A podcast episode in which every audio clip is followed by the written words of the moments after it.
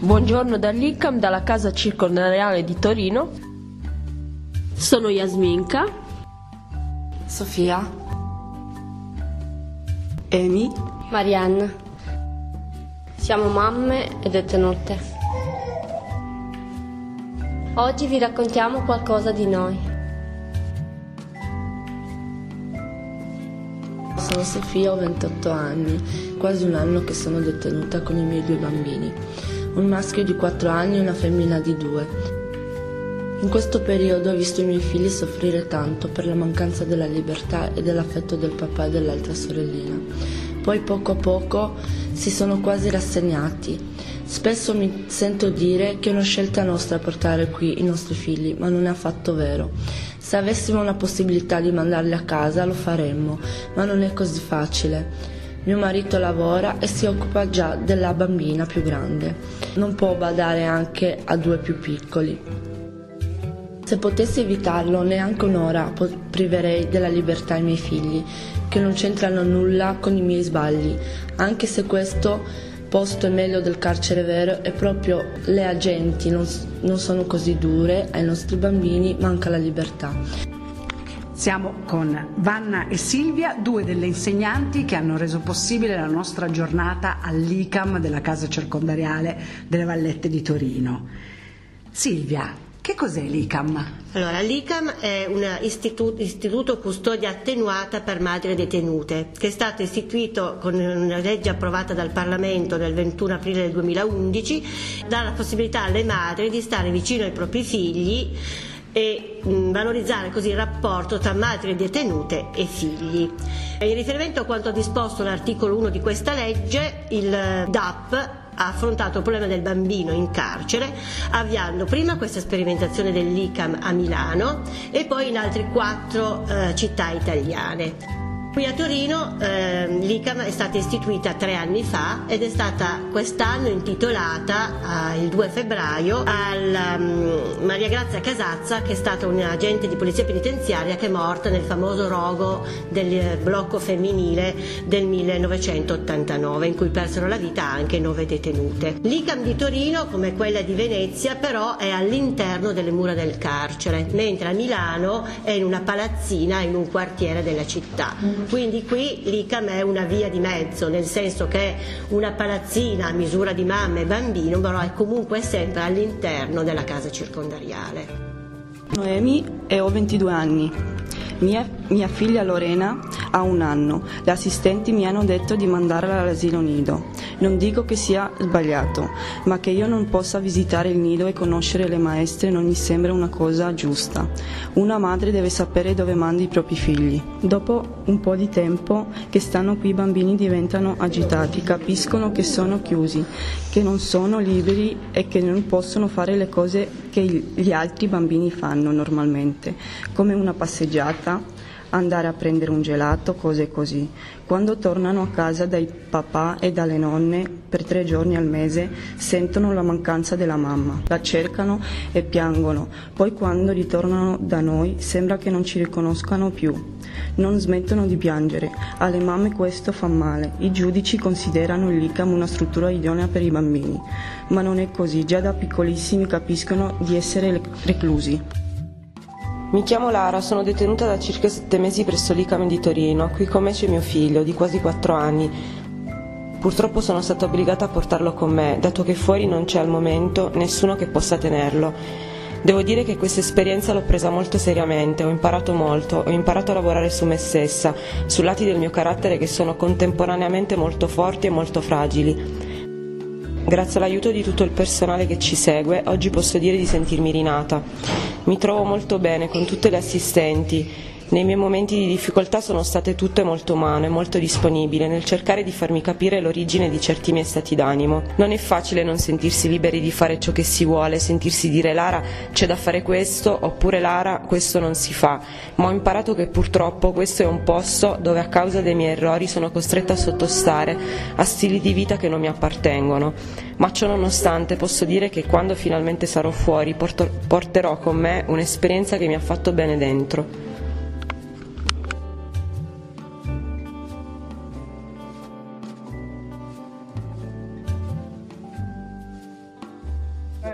Uno.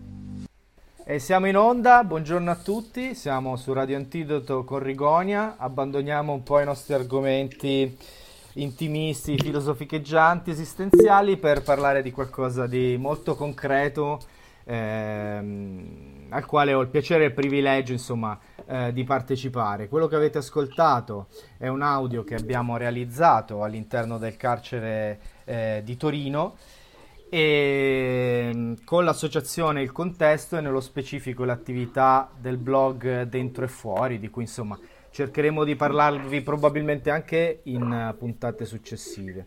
Allora, in questo momento io sono in web call con 5 persone. Eh, vi presento le prime due che saranno, come dire, le mie spalle in questa, in questa oretta di diretta e sono Marco ed Elena, che sono miei, eh, diciamo così, colleghi di associazione, sono le persone che hanno realizzato tra l'altro l'audio che avete ascoltato e appunto come ho detto mi aiuteranno nella conduzione del programma. E ciao dopo... Francesco! ciao Marco, ciao, ciao Elena. Francesco, ciao a tutti. Perfetto. E dopodiché io ho altri due ospiti che invece saranno i nostri interlocutori principali che sono eh, Giosuè, ciao Giosuè. Buongiorno a tutti. Che è, è, un, è, un, detenuto attualmente ai domiciliari, ma poi vediamo esattamente qual è la sua situazione. E Susanna Marietti, che è la coordinatrice nazionale eh, dell'Associazione Antigone e, e, che ci ha fatto lo straordinario piacere di insomma, partecipare, intervenire a questa diretta. Buongiorno Susanna. Buongiorno e grazie a voi per avermi invitata. Ah, per chi non lo sapesse, l'Associazione Antigone è l'Osservatorio Nazionale delle Carceri Italiane, esattamente, esattamente. quella che tiene il polso della situazione di tutte le case circondariali degli istituti di pena d'Italia. Bravissimo Elena, eh, questo, questo, è il motivo per cui ho chiesto a Elena di partecipare alla diretta. Esattamente. Solo eh, per questo annuncio, adesso vado, ciao! Abbiamo deciso di unire eh, due circostanze, diciamo, una più generale che conosciamo tutte, che è quella eh, della pandemia Covid, che tra l'altro è stata anche un po' il pretesto per la nascita eh, di questa iniziativa, questa web radio, e anche l'uscita del report annuale dell'osservatorio di Antigone che riporta numeri, statistiche, osservazioni, eh, spunti, insomma è forse uno dei documenti più interessanti e importanti che si possono avere tra le mani ogni anno per tastare, saggiare un pochettino le condizioni delle carceri italiane. Ora, eh, sono riuscito a essere abbastanza stringato, non pensavo. Eh, la prima cosa che io volevo fare era un pochettino eh, farci raccontare da Giosuè quello che è successo, perché Giosuè è stato per noi dell'associazione una fonte diretta molto importante di quanto è accaduto al carcere delle Vallette di Torino dagli inizi di marzo eh, più o meno fino ad oggi. Eh, notavamo fuori onda che in realtà il flusso di informazioni è stato molto intermittenza, c'è stato un momento di grosso scambio di notizie e poi un silenzio che tra l'altro continua ancora adesso, per cui eh, ed è un po' nella natura stessa del carcere questa, questa capacità di eh, raccontarsi infiammate e poi di nuovo eh, rimanere silente per tantissimo tempo, ma non è che non succede nulla, è un po' nella natura delle comunicazioni come abbiamo imparato a conoscere noi come associazione. E un po' del carcere e anche un po' l'inseguimento della notizia da parte dei media, no? Sì. Dicevamo prima, la, la rivolta di inizio marzo, la scarcerazione del 41 bis e basta cioè, e in mezzo cosa c'è? Che cosa è successo? Quindi, Giosuè, allora, ciao, ci sei? Ciao, ok, ci sono. Allora, raccontaci un po'. Tu, innanzitutto, sei un detenuto in articolo 21. Mm, correggimi se mi sbaglio, no?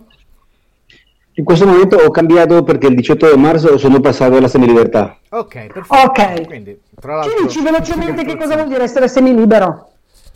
La semilibertà vuol dire che sei già fuori dal carcere, ti mettono in una palazzina nella quale eravamo quasi 60 persone, eh, dove hai più facilità di ingresso e di uscire del, dell'istituto senza, senza tanti controlli. Okay. ok, perché sei inserito in un programma di lavoro magari, come te, no? Sì, perché in un programma di lavoro hai un percorso dentro l'istituto molto buono per poter accedere lì. Ok, una buona condotta, come si dice. Esattamente. Ok, perfetto. Prego, scusa. Eh, solo... eh, la Palatina ci hanno chiuso dal 12 marzo i primi lavoratori che avevamo la borsa lavoro ci hanno iniziato a chiudere il lavoro per la, l'ordine che parte da Conte con la legge di Conte. Ok. E il problema era che siamo rimasti sempre in contatto con la gente che usciva e entrava. Ok. E questo ha provocato l'inizio della pandemia per dire la palazzina di, del carcere di Torino. Ok. Pensiamo quando pensiamo a persone che entrano e escono sono gli avvocati, il personale penitenziario, no? Quelli che si No, occupano no, magari detenuti che... Ah, i detenuti, ok. Sì.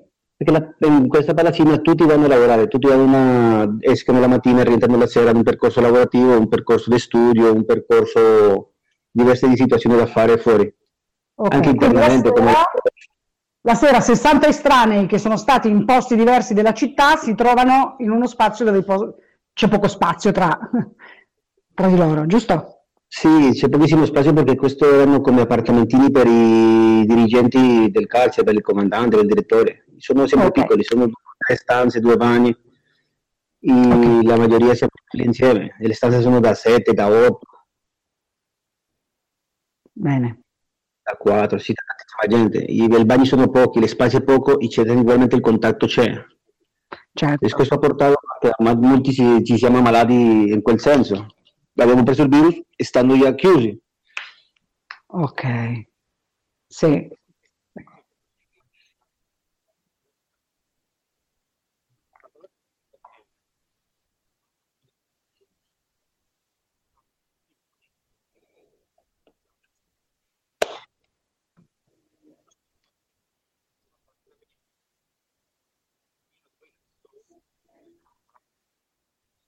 Esa- esattamente. Il problema è che all'inizio... Sì. No. Il fatto che all'inizio abbiamo fatto quasi tre quarantene, tre quarantene senza ammalarci. All'iniziare la terza ci siamo ammalati quasi tutti. Dopo ci hanno spostato nel blocco E, dove c'è il, per dire, lo stile ospedale del carcere, ma dove siamo mescolati con chi ce l'ha, con non ce l'ha, andiamo all'aria, con gli assistenti, c'è meno, c'è un pochino più di controllo, ma non anche. Io sono stato una settimana male, lo dico che mi hanno dato sono state due aspirine, due tachipirine per dire. E molta gente che aveva problemi ha avuto difficoltà perché non veniva seguita normalmente come dovrebbe essere. Ci hanno dato la possibilità di uscire a questa comunità per fare la quarantena. Dovevamo seguire le tamponi, ma ancora a questa lettura ci hanno fatto un tampone e non ci hanno fatto sapere più niente. Stiamo qua aspettando risposte, sapendo che succederà. Il fatto strano è che molti, molti ragazzi che già sono usciti come me ai domiciliari per la malattia, dopo essere negativi, già stanno rientrando. Quindi penso che quella gente che sono usciti, molti rientreranno per forza. Con gente che le mancano dieci mesi, un anno, anche tre mesi, li stanno facendo rientrare. Certo che nel caso in cui, diciamo, per chiarire un pochettino questa cosa qui che hai appena detto, il fatto che ci sia, eh, diciamo così, un fine pena previsto a pochi mesi o un anno, vuol dire che praticamente sei alle porte della scarcerazione, quindi il rischio di incontrare contagio eh, proprio in quel momento lì è in qualche modo ti mette anche a rischio di allungare il tuo periodo di detenzione più del, più del necessario, o addirittura di ammalarti di qualcosa che potevi evitare soltanto perché ti devono fare rientrare. Correggimi se mi sbaglio. No, è così. E il problema è che adesso quando rientri a volte ti fanno fare anche una quarantena all'interno. Oppure Certo. c'è un ragazzo che adesso è risultato positivo e lui a fine pena il 30 di giugno. A questo punto penso che si farà tutta la quarantena, Il la rischio è quarantena per che uscire. di rientro e rientro, cioè si facciano una serie di quarantene infinite per voi, insomma. Esattamente. Il problema è che rientrare a fare la quarantena, tu devi rientrare a nuovi aggiunti, inizia da capo tutta la carcerazione per dire. Quando ci sono sospetti che, se, hai ancora positività o che deve fare i controlli. Allora, mi chiedono dalla nostra chat degli ascoltatori se qualcuno è stato trasportato in terapia intensiva rispetto a, a quanto accaduto. Sì, sì, al polo c'era un ragazzo che stuvo in ospedale e stuvo molto male. Dopo, dopo hanno trovato la garanzia dei detenuti, dei detenuti, le aveva trovato una sistemazione fuori dal carcere. Ma lui stava riportato al carcere perché il magistrato che a lui non ha fatto uscire quasi nessuno dei suoi le persone che stanno a carico di lei, per dire, lei non ha fatto uscire nessuno di queste persone. Quindi lui stuvo male, male, male, ha preso quasi 10 kg, è stato con la tracheotomia. Ai, ok. Ok, ok. Per, allora, facciamo, faccio un attimo, di, un attimo di dire, glossario e poi introduco Susanna perché secondo me c'è un, c'è un argomento importante che stiamo dando per scontato. Allora, per polo si intende la sezione del polo universitario del carcere di Torino dove si trovano i detenuti che si sono iscritti all'università e che praticamente seguono un percorso di studi per acquisire una laurea, un titolo di studio. E il magistrato si intende il magistrato di sorveglianza che è colui o colei in questo caso che eh, ha la responsabilità di eh, appunto dare eh, la possibilità per esempio di uscire come in questo caso qui nel senso di lasciare fuori una persona come nel caso del detenuto in terapia intensiva. La cosa che volevo dire è che è la scusa con cui introduco Susanna è che in tutta questa situazione del covid è successa una cosa che ha del rivoluzionario. Cioè noi possiamo parlare con Giosuè perché Giosuè ha un telefono cellulare e questa cosa dei telefoni cellulari è accaduta, e anche qui chiedo di essere corretto, in caso di errore, proprio perché eh, per necessità di Covid eh, si è reputato utile o comunque tutto d'un tratto sensato dare un cellulare a un detenuto quando prima parlare di cellulare in carcere era come parlare, non so, dell'atomica, del diavolo, non so, aiutatemi a dire. Quindi Susanna, chiedo a te di chiarire questo punto, perché è molto interessante ed è anche una cosa che viene detta sul report all'inizio proprio del report come introduzione. Sì, hai ragione, proprio come hai detto te, il cellulare, cioè nominare il cellulare in carcere era come nominare la bomba atomica eh, il carcere è una sorta di microcosmo medievale dove le tecnologie non arrivano, è forse l'ultimo luogo in Italia dove ancora si vedono dei francobolli, quelli che si attaccano alle buste perché i detenuti eh, usano la, la posta ordinaria. Eh, quando ehm, l'emergenza Covid si è capito che stava investendo l'Italia con la drammaticità che c'è nota a tutti, eh, noi eh, il 5 di marzo eh, scrivemmo una lettera al ministro Bonafede e al presidente del Consiglio Conte eh, di, ancora non c'era stato l- il decreto dell'otto che sospendeva i colloqui ma si capiva che si andava in quella direzione. Scrivemmo una lettera dicendo, ancora senza menzionare i cellulari, però dicendo ehm, a bocce ferme, ora non c'è il tempo di cambiare la legge, però eh, permettete una, eh, un ampliamento dell'accesso alle telefonate ordinarie, fatelo subito perché noi percepivamo all'esterno, eravamo letteralmente inondati da eh, telefonate, messaggi Facebook, mail di parenti disperati per la mancanza di informazione che cominciava ad arrivare dai loro cari.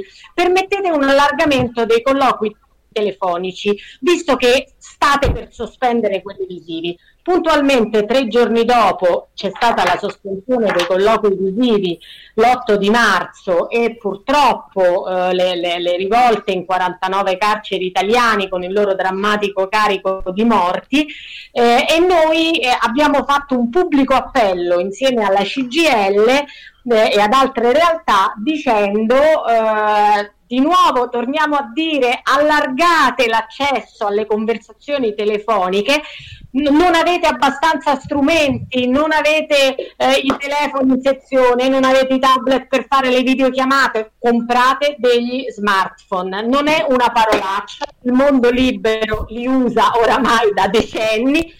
No, lo fate con il controllo, i numeri già autorizzati dal magistrato, portate lo smartphone in sezione col poliziotto là davanti che autorizza solo quel numero che già il magistrato aveva controllato, fatelo sembrava una cosa eh, fuori dal mondo e invece pensa con quanta facilità si poteva fare. Il 24 marzo Bonafede va a riferire in Parlamento e dice ho già comprato 1600 smartphone, altri 1600 stanno arrivando grazie a un donor privato con il quale tra l'altro Antico ne aveva mediato. Questo è, adesso si sta andando verso una riapertura dei colloqui e alcuni istituti, quelli con direzioni, fatemelo dire, ma davvero poco lungimiranti, stanno tornando indietro sulle acquisizioni tecnologiche.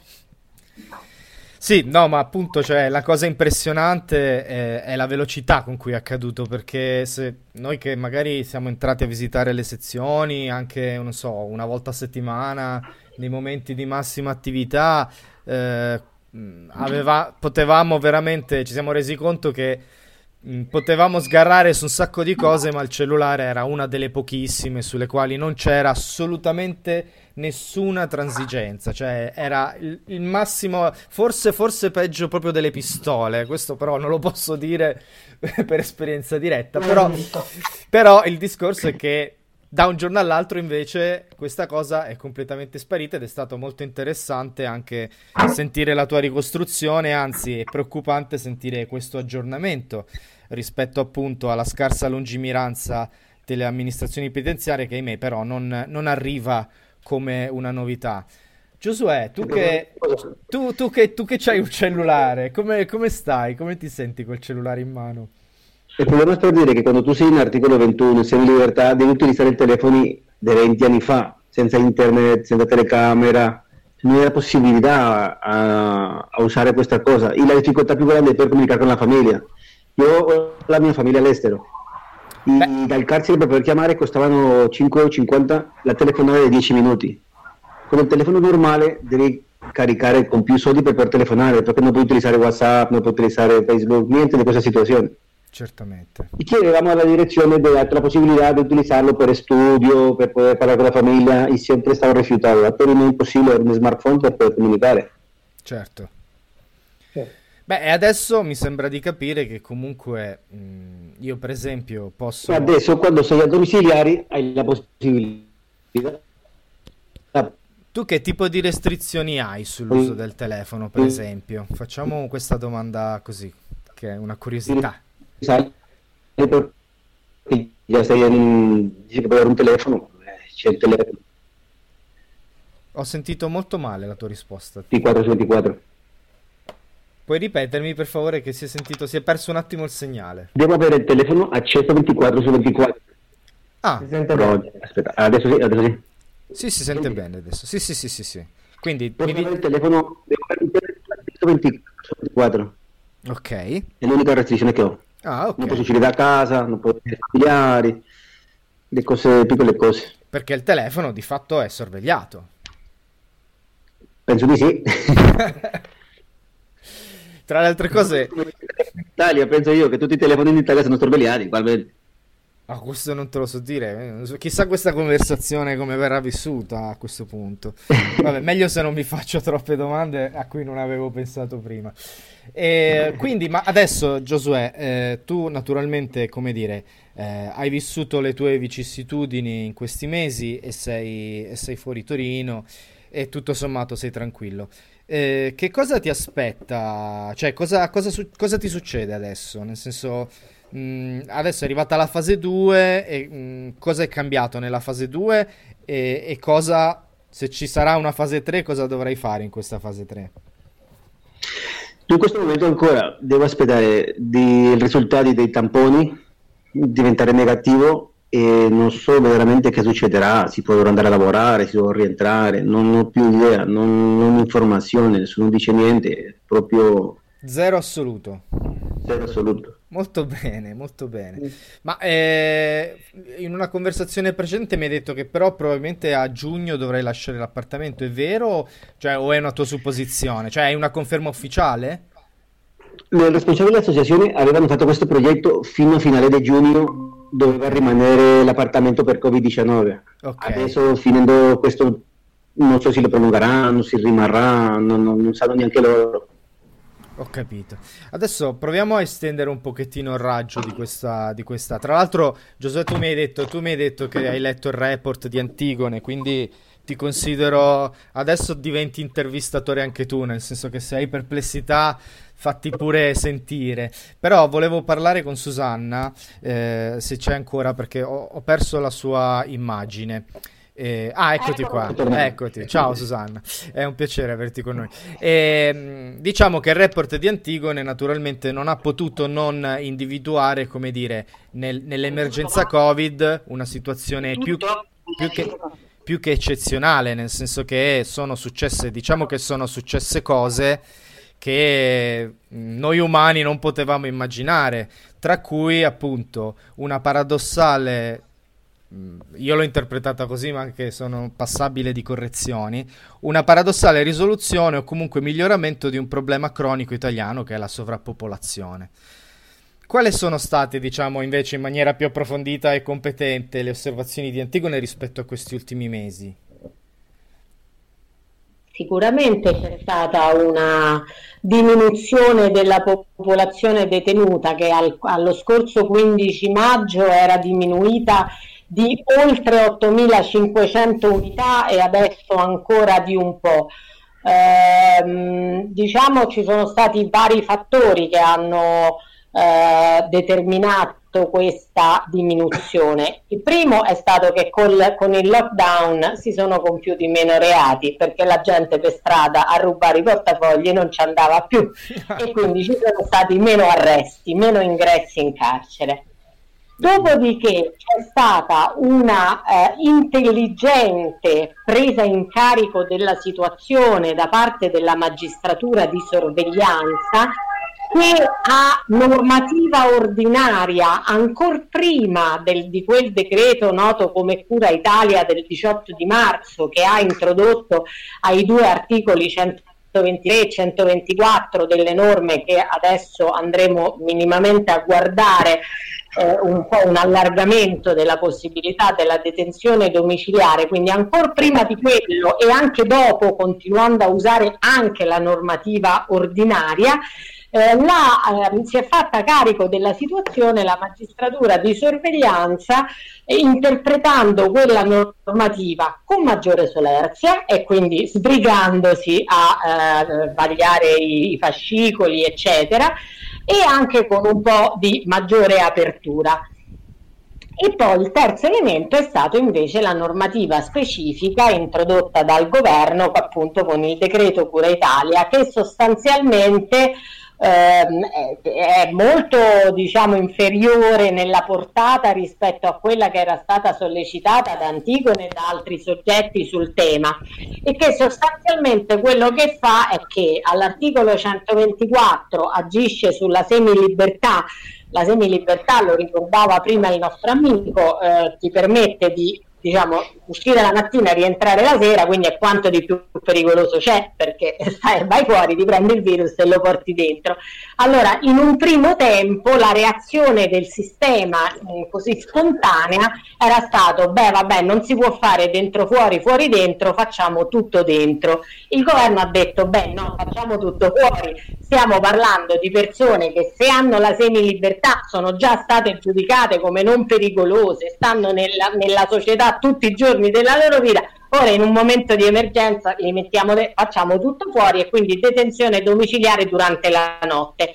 L'articolo 123 rende un po' più rapide le pratiche di detenzione domiciliare eh, per eh, categorie non pericolose, 4 bis, quindi non i mafiosi, tutta quella storia non c'entrava nulla.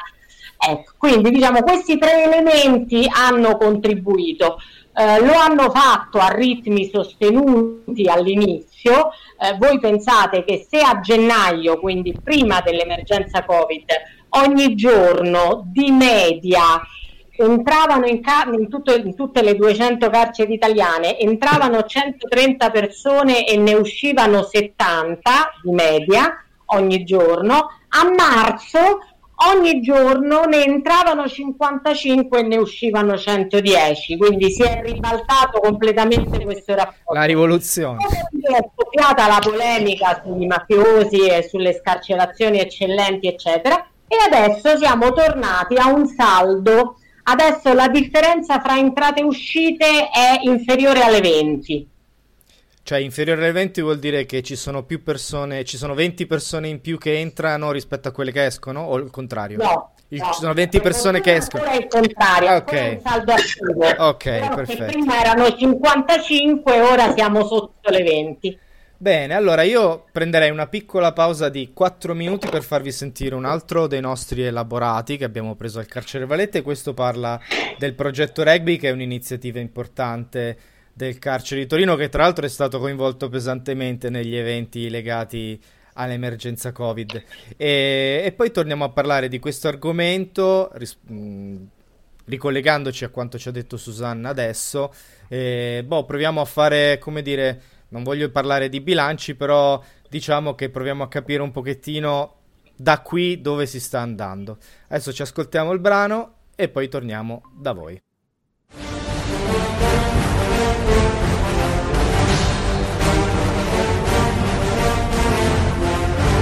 Buongiorno a tutti, siamo Andrea e Cristian del Polo Universitario di Torino e oggi vi parliamo del progetto Ovale oltre le sbarre che è in funzione dal 2011 in questo istituto.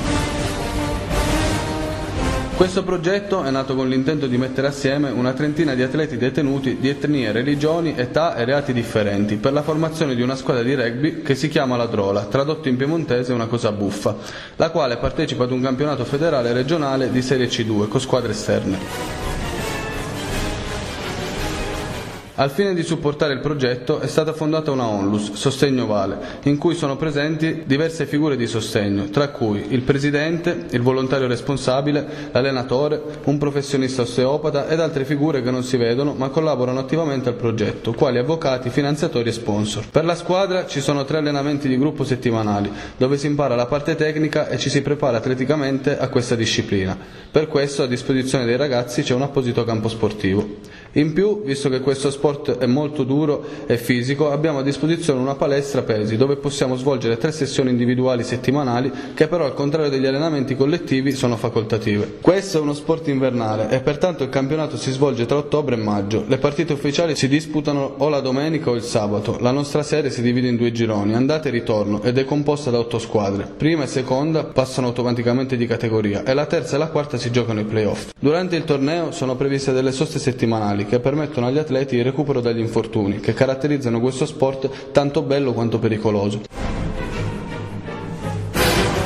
Abbiamo qui con noi Christian, il capitano storico della Drola, il nostro mediano di Mischia, che ha il suo quinto e ultimo campionato, a cui vogliamo fare un paio di domande. Beh, Christian, innanzitutto, quali sono i requisiti per accedere al progetto? Ciao a tutti. L'aspetto fondamentale sono le caratteristiche fisiche. Infatti è necessario avere una buona struttura fisica che comprenda un minimo di peso pari a 80 kg e di altezza pari a 1,80 m. Il requisito principale per far parte dei guerrieri della Drola è la buona condotta. Al progetto si accede aderendo a un bando nazionale che viene esposto nelle bacheche delle sezioni di quasi tutte le carceri italiane. Inoltre è presente un regolamento interno che ogni detenuto firma al suo ingresso, che prevede delle rigide e ferree regole di comportamento quali il rispetto, l'educazione, l'impegno, la determinazione e la costanza sportiva. Ah, interessante. Ma le partite sono a porte chiuse o può venire a vedervi qualcuno? Il più delle volte giochiamo senza pubblico. Perché? Per poterci venire a vedere è necessario avere un permesso speciale dalla direzione che non è per niente una cosa facile. Eh, solita burocrazia. E ci sono delle lacune in questo progetto? Purtroppo sì, in primo luogo a livello di assistenza sanitaria manca il coordinamento tra società e dirigenza sanitaria interna al carcere, che rende più lunghi i tempi di, rec- di recupero e di cure. In secondo luogo, a causa di problemi tecnici legati alla sorveglianza, non possiamo andare a giocare in trasferta, come le altre squadre del campionato, ma questo è un sogno per noi che magari chissà in un futuro non troppo lontano riusciremo a realizzare.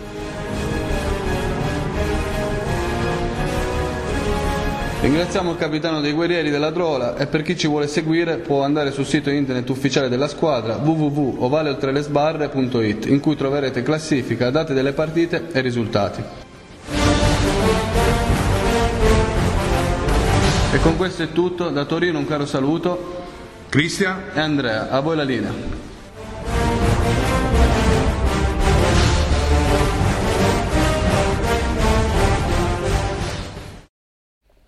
Ok, siamo tornati in onda. Allora, giustamente mi si ricordava fuori onda che di circostanziare un pochettino questi audio che state ascoltando, perché come associazione Il Contesto, eh, noi abbiamo un piccolo blog che si chiama Dentro e Fuori Blog, che negli anni eh, ha funzionato come un vero e proprio blog, quindi lavorando sui testi che i detenuti consegnavano ai volontari, venivano pubblicati online e si creava un dialogo a partire dai commenti. Poi diciamo anche Andatevi a leggere, scusa Francesco, certo. www.dentrofuori.org oppure ilcontesto.org, certamente, grazie Elena. E con gli anni l'uso di questi strumenti è cambiato e siamo passati appunto al mezzo radio che ci ha permesso appunto di entrare eh, in contatto, in collaborazione con l'associazione Antigone perché? Perché Susanna Marietti e Patrizio Gonnella presentano, io non so da quanto va avanti il programma, mm, quanto, da quant'è che... Dieci anni, Dieci... questa è la decima stagione.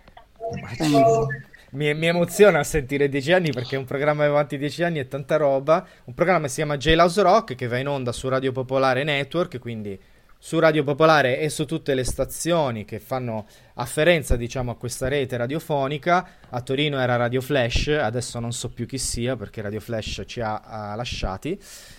Non più nessuno a giudicare la faccia di Susanna nessuno, vedremo di rimediare presto o tardi e dove appunto si affrontano tematiche legate appunto ai diritti eh, delle persone detenute e si fa sperimentazione radiofonica con il giornale Radio Carcere, che è una piccola rubrica curata principalmente dal carcere di Bollate e di Re Bibbia, che hanno delle vere e proprie redazioni che producono mini servizi giornalistici da in pillola di 3, 4, massimo 5 minuti e da un anno o due ci siamo aggiunti anche noi di Torino che contribu- contribuiamo in nostra piccola parte all'interno delle attività che seguiamo nel polo universitario, che è la se- nostra sezione di riferimento.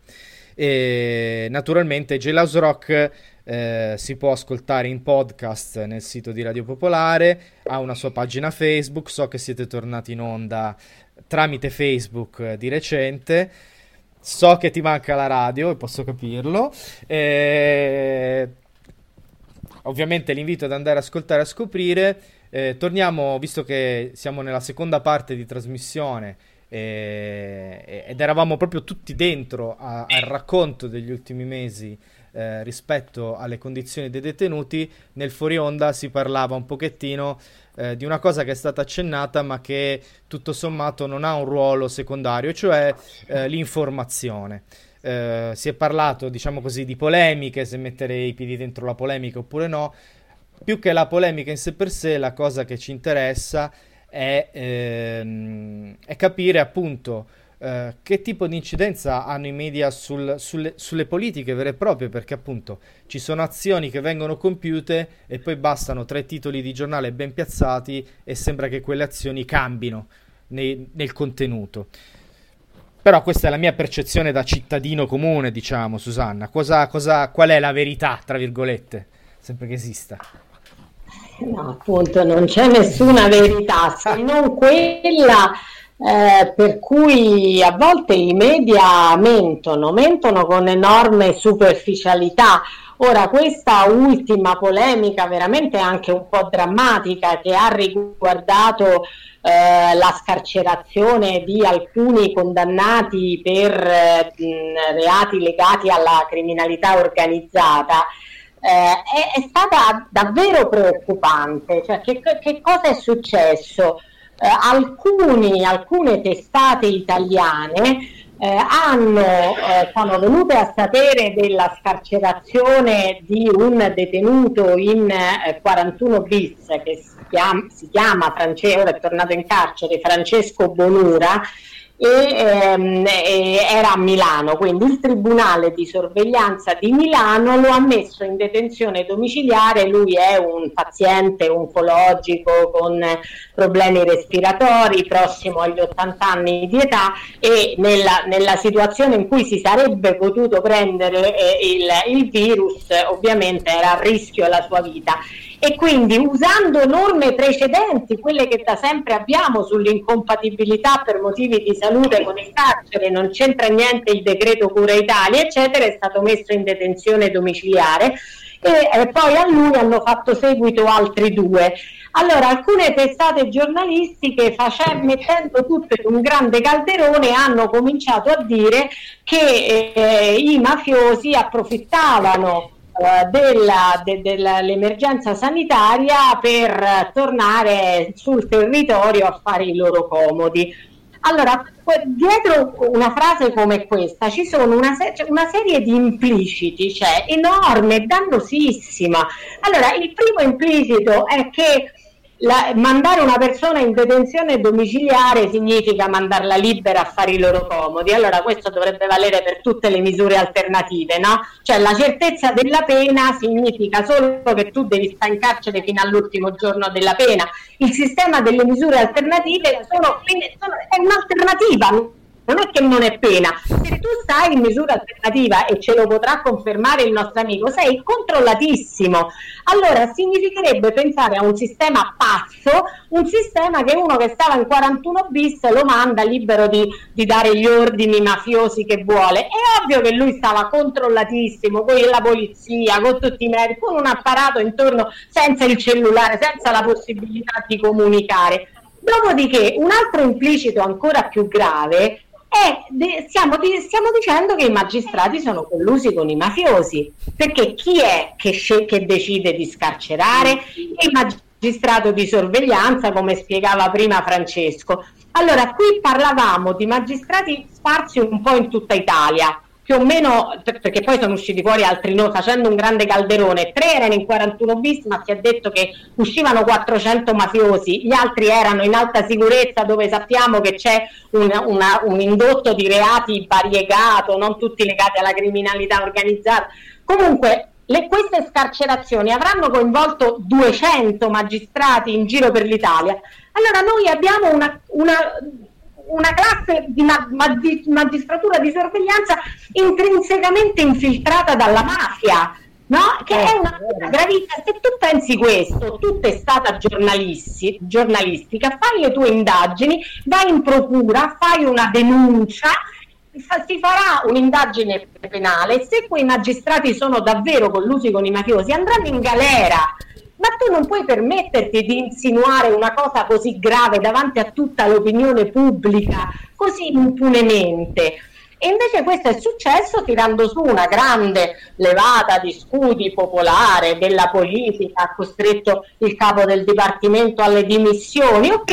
La magistratura si è sentita intimorita e adesso le persone stanno cominciando appunto a rientrare in carcere e poi quali persone? Il ladro di polli, perché poi alla fine chi è che ne fa le spese di questo clima così avvelenato? Le fanno le spese i soliti più marginali. Esatto, che poi è un po' la questione poi... non hanno la Esatto, che non hanno poi l'appello e la, capac- la possibilità di accedere magari anche a un'assistenza legale che tuteli meglio i loro diritti. Allora, Giosuè, ci sei ancora? Mi senti? Sì. Allora, ti volevo rivolgere un po', diciamo, la stessa domanda, però dal tuo punto di vista. Nel senso, uh, voi naturalmente, vabbè, adesso dentro ci sono tante cose che non vanno, però i, i, i giornali vi arrivano, cioè vi arriva un giornale in realtà a dirla tutta, però vabbè, eh, almeno quello arriva. Qual è la percezione? Ah, e avete anche la televisione, giusto? Scusatemi, tendo sempre a dimenticarmi della televisione. E, ehm, qual è la percezione che si ha da dentro di quello che si racconta del carcere fuori attraverso i mezzi di informazione? Il fatto più generale che si vede è che se si ha qualcosa di positivo non si vede mai, solo le cose negative vanno fuori e si attaccano tantissimo, rimangono sempre per lunghi periodi di tempo qualsiasi cosa che succede in carcere è sempre una cosa che si vede di più per far vedere che la gente deve stare lì. Le cose positive per dire la gente che si laurea, le cose che fanno, le, le possibilità di lavoro che c'è, non si, non si fanno sentire da nessuna parte. Ma per esempio, per farti una domanda un po' personale, eh, tu, eh, come dire, hai io non so che tu che tipo di esperienze abbia in questo senso, ma eh, tu senti che c'è una forma di pregiudizio nei tuoi confronti nel momento in cui ti, ti, relazioni con l'esterno, proprio in virtù anche del fatto che magari viene data un'immagine un po' distorta della tua situazione, ma anche delle tue intenzioni. Il fatto per dire, quando io vado a lavorare, la gente, io lavoro in un negozio di prodotti carcerari, la gente che entra lì immaginerà che sono un detenuto Certo. Non hanno pregiudizi questa situazione, loro anzi contenti di capire la situazione, come funziona il carcere, sono molto aperti. Quindi cioè, diciamo che... che arriva che dice... Sì, sì, Lav- chi, va che... chi va in un negozio del genere già per un orientamento mentale un pochino più aperto, se non altro incuriosito forse. Esattamente, ma non manca quello che dice no, dovete stare sempre dentro, non dovete aiutarli, queste cose così. Certo. Senti, eh, tra l'altro ricordiamolo Giosuè, tu sei uno degli ultimi laureati con la laurea specialistica proprio in scienze politiche, tu sei un politologo. Sarebbe così. Il polo, esatto. E tu stai lavorando e sei, sei appunto in semi-libertà. E per te adesso cosa succede? Tu stai tornando a lavorare? Eh? A proposito, ci agganciavamo a questa cosa. Finita la situazione, la fase 1, la fase 2, hai qualche cenno del fatto di poter riprendere a lavorare? Ancora nessuno. Io vorrei anche iniziare a studiare perché sto facendo ancora giurisprudenza, ho iniziato la seconda laurea, però tutto fermo, non so niente, nessuno ti commenta niente, non ho contatto con nessuno. L'università vi ha contattato voi iscritti, ad esempio? Eh, a me mi hanno detto che potevamo fare l'esame, mi hanno dato un po' di materiale, sto studiando, però non posso andare all'università, non posso muovermi ancora. Per fare l'esame non so come farei. Certo, perché prob- probabilmente non verranno i professori. No, c'è da fare tutto per dire tramite computer, tu sai che lì dentro è un casino adesso. Ok, d'accordo, bene. Ma allora, io ti farei questa domanda Giuseppe e poi la girerei anche a, a, a Susanna. Inizio da te eh, per avere, come dire, appunto questa esperienza diretta, personale che tu hai avuto. Eh, qual è stata la tua percezione rispetto agli interventi nella situazione di emergenza? Nel senso, eh, per esempio, da quello che mi ha raccontato Susanna, in realtà appunto la narrazione è molto catastrofista rispetto alla situazione Covid, però tante cose sono state fatte abbastanza bene e abbastanza velocemente. Mm, però diciamo, tu, nel tuo caso, nel senso in quello che hai vissuto tu, eh, come hai vissuto tutta la situazione? Cioè, sono stati tempestivi, non tempestivi, hanno comunicato bene, hanno comunicato male? In questo momento, per esempio, mi sembra che stiano comunicando molto male. Però appunto mi piacerebbe sentire da te un pochettino, insomma, come dire, la tua opinione più in generale su come hai vissuto tutta, la tua, tutta questa situazione. All'interno dell'inizio della pandemia iniziarono sempre a dubitare le situazioni, nessuno sapeva la responsabilità, nessuno sapeva come reagire, nessuno aveva, la difficoltà. Ti pareva che la linea non andava a scatti adesso? Non, non solo lì. Giosuè, a te, aspetta, fermati, fermati. Mi senti? molte cose. Sì. Ok, se, sta andando un po' a scatti la linea, quindi ti chiederei di ripetere, sento, perdonami. Allora, all'interno, all'inizio eh, c'era la difficoltà perché nessuno capiva come funzionava questa situazione. Poche persone si prendevano la responsabilità di poter realizzare la situazione. Molte cose sono state lasciate alla leggera, per dire il spostamento delle persone all'interno dell'istituto, rischiando di fare molti contagi. Anche da parte degli assistenti, perché loro entravano e uscivano sempre, lo stessi contatti c'erano. Però lì dentro è un mondo molto grande per controllare tutte 3.000 persone con gli assistenti è molto complicato. Certo. La situazione, come dicevamo prima, quando arrivavano i telefonini eh, c'era la difficoltà che era solo per chi faceva colloquio, chi non faceva colloquio non aveva la possibilità, dopo una settimana ce l'hanno accettata, però poteva fare meno telefonate. Allora sempre ci sono state situazioni molto... perché nessuno sapeva come affrontare la situazione. Certo. Ma a questo punto mi ricollego a quello che tu dici per chiedere questa cosa a, a Susanna, anche perché piano piano ci avviciniamo a chiusura. E la sensazione, anche leggendo un pochettino le pagine del report, mm, in realtà è, è, è, la ragione per cui esiste un'associazione come Antigone e continuerà a esistere ancora a lungo, almeno noi ce lo auguriamo. Eh, la sensazione appunto è sempre quella un po' di, mh, mm, come dire, chiamiamola disattenzione, è un termine leggero, molto leggero, però chiamiamola disattenzione nei confronti delle persone, nel senso la comunicazione, la confusione nelle decisioni, l'assenza, come dire, di reali, come dire, di, di decisioni chiare. A Torino è una cosa che si è riscontrata su tanti ambiti e diciamo che nella situazione carceraria come dire, questo, questo sistema si replica, ma non è che sia una novità. Per esempio, una cosa che mi ha colpito del report di Antigone è il fatto, come dire, il, sono i problemi legati all'assistenza medica. Cioè, proprio la tendenza forse a lasciare un po' troppo la persona, per quanto detenuta, pur sempre persona, un po' abbandonata a se stessa. Aiutami a capire questa mia sensazione. Guarda, eh, io credo che, mm, eh, che quello che tu stai dicendo uh, mette l'accento su qualcosa che, che, nel sistema penitenziario italiano riguarda molti ambiti e non solo quello dell'informazione nei confronti delle persone detenute. E cioè diciamo il sistema penitenziario italiano è fatto a macchia di leopardo. Questo contro veramente ogni principio di uguaglianza su un tema così fondamentale come quello della privazione della libertà personale cioè se io conto due anni di carcere in un istituto, mi sono fatta probabilmente una pena molto diversa da quella che tu sconti scontando due anni di carcere in un altro istituto, laddove la pena dovrebbe invece essere ovviamente la stessa per tutti. Certo. Questo perché? perché la, le, le, decisioni, eh, la gestione, l'amministrazione della pena è sempre più eh, delegata dal centro verso le periferie.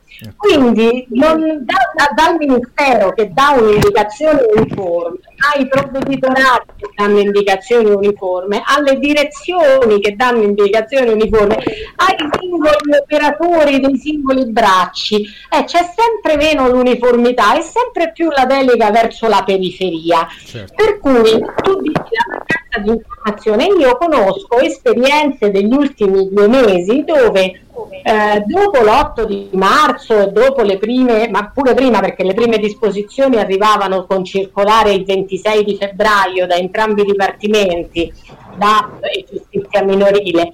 Eh, queste disposizioni. Io conosco realtà penitenziarie dove il direttore se le è lette ed è sceso nei reparti, ha fatto assemblee con i detenuti, ha spiegato le disposizioni, ha fatto capire che erano importanti per tutelare la salute di tutti, ha fatto capire che sarebbero state a termine, che si sarebbe cercato in ogni modo di trovare strumenti alternativi di comunicazione e via dicendo in questi istituti le rivolte non ci sono state, le persone detenute hanno compreso con totale senso di responsabilità che erano chiamati a fare questi sacrifici come eravamo chiamati tutti noi fuori. Ci sono stati altri istituti dove invece non sono state spiegate queste disposizioni. Da un giorno all'altro il carcere si è fermato, si sono fermati colloqui, ma si è fermata ogni attività. Il detenuto si è ritrovato buttato in una cella sovraffollata con i telegiornali che continuavano a dire bisogna fare il distanziamento sociale, dovete stare a due metri se no vi prendete il virus. E lì sono scoppiati i disordini. Certamente, certamente. Eh beh, stavo, stavo, ascoltando pensando che, come dire, hai, hai una capacità di, di, di, raccontare molto bene le situazioni e entrare molto nel punto della, della situazione, quindi mi sono un attimo perso nelle tue parole. Eh, a me però la cosa che mi ha fatto venire in mente è che sembra quasi che siamo sempre alla questione dei comuni, nel senso che le cose poi alla fine eh, in Italia sembrano sempre funzionare caso per caso, per cui è difficile prendere iniziativa in generale perché poi ci può essere quello virtuosissimo e quello che non è per niente virtuosissimo. Eh, sono le 13.53. Sì, io e... volevo fare un'altra domanda a questo proposito. Madonna. Vai, fai l'ultima domanda. No, che è questa.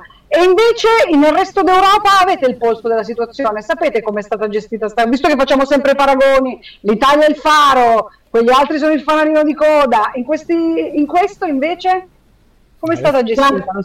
Guarda, la situazione è, è molto varia, ci sono Uh, ci sono stati paesi che hanno adottato misure deflattive, altri ci sono riusciti, alcuni ci sono riusciti meglio, altri peggio, ma questo in tutto il mondo. Cioè, voi pensate che negli Stati Uniti d'America i più grandi focolai di tutto il paese, di tutti gli stati, i più grandi sono stati alcuni focolai in eh, lì hanno vari tipi, prison and jail, in alcune prison in alcune jail, alcune federali, alcune di contea quindi le, la cosa è molto varia. Vi posso dire che Antigone è capofila di un, di un osservatorio europeo sulle carceri, il sito è eh, prisonobservatory.org. Se andate lì noi pubblichiamo con i nostri partner in giro per l'Europa una mappatura euro, a livello europeo delle misure prese paese per paese e potete farvi un'idea delle varie reazioni. Grazie. Molto Perfetto. interessante. Allora, eh, Giosuè, io ti ho dovuto disattivare il telefono perché c'erano dei ritorni in cuffia un po', un po', un po' inquietanti per la, per la diretta. Però se riesci a riattivare il telefono io eh, ti saluto personalmente. Eh, mancano 5 minuti, quindi metterei l'ultimo contributo di dentro e fuori che parla del tema eh, del lavoro eh, e del carcere al polo universitario. Eh, vi ringrazio di aver partecipato, naturalmente ci sarebbe materiale per almeno, vabbè, lo sappiamo, per dieci anni di trasmissioni, visto che Susanna questa esperienza già la conosce bene.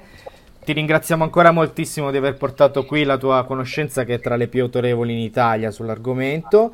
E, e- e che dire, ragazzi, insomma, soprattutto rivolgendosi a Giosuè, insomma, stringiamo i denti. Mi auguro per te che tu possa riuscire, come dire, a, a finire nella situazione migliore possibile. Sappiamo che quel carcere è sempre un po', come dire, sempre, navighiamo sempre un po' a vista, siamo sempre un po' incerti.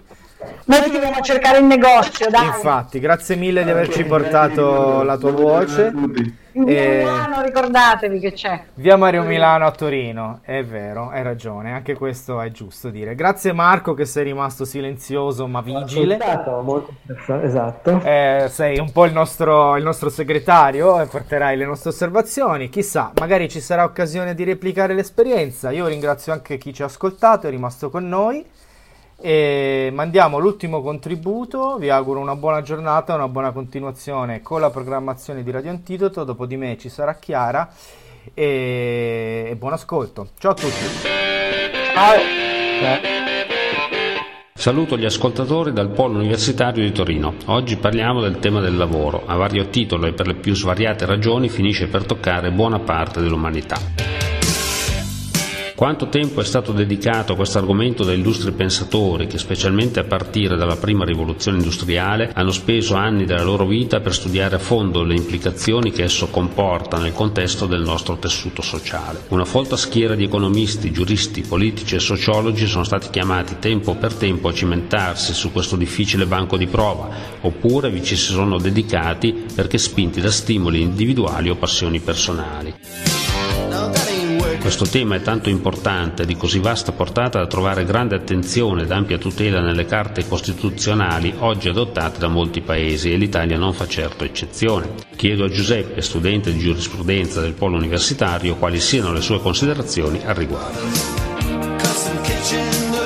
Se per buona parte della popolazione attiva l'aspetto lavorativo rappresenta una serie di realizzazioni e di soddisfazioni di carattere personale che si riverberano inevitabilmente sul più generale contesto sociale, a partire dall'autostima e dall'autosufficienza economica, esiste un microcosmo chiamato pomposamente popolazione detenuta, dove il lavoro assume un significato molto più profondo, strettamente legato alla riconquista della libertà personale, del quale cercheremo qui di seguito di fornire qualche spiegazione. In questa sede tralascerò volutamente la modesta componente lavorativa svolta all'interno degli istituti penitenziari da un numero peraltro esiguo di detenuti per concentrarmi sull'importanza della possibilità di ottenere un lavoro esterno. Questo molto spesso costituisce per i reclusi il presupposto indispensabile per lasciarsi le sbarre dietro le spalle. Ecco, cerchiamo di focalizzare l'attenzione degli ascoltatori su questo aspetto. A chi si può rivolgere la persona privata della libertà personale per soddisfare queste necessità? Requisito fondamentale per l'ottenimento di benefici previsti dalle attuali normative è rappresentato dalla possibilità di poter dimostrare al Tribunale di sorveglianza competente le capacità reddituali che consentano al detenuto di provvedere alle proprie necessità personali. Unitamente al luogo abitativo, l'impiego costituisce solitamente fattore determinante nella decisione del giudice. Il percorso che deve compiere il detenuto, che rientri nei termini previsti per poter accedere ai benefici previsti dalla legge, è spesso irto di ostacoli e si snoda attraverso l'intervento degli educatori ministeriali, purtroppo in perenne carenza di organico, che svolgono il loro incarico nelle carceri e dei volontari che prestano la loro assistenza all'interno degli istituti penitenziari. Solo partendo da questo punto di inizio egli potrà avviare la procedura che lo condurrà al raggiungimento del traguardo prestabilito.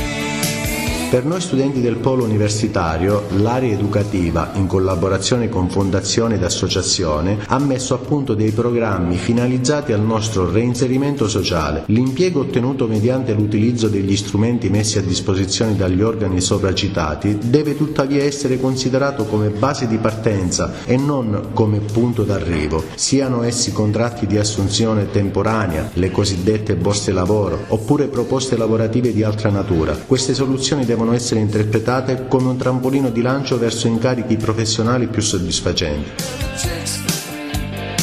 Con i migliori saluti da Giuseppe e Roberto, studenti del Polo Universitario di Torino.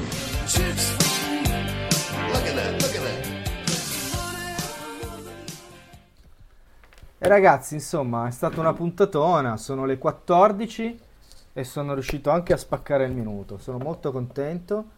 Fate una buona giornata, adesso arriva Chiara e insomma ci risentiamo presto. Ciao a tutti!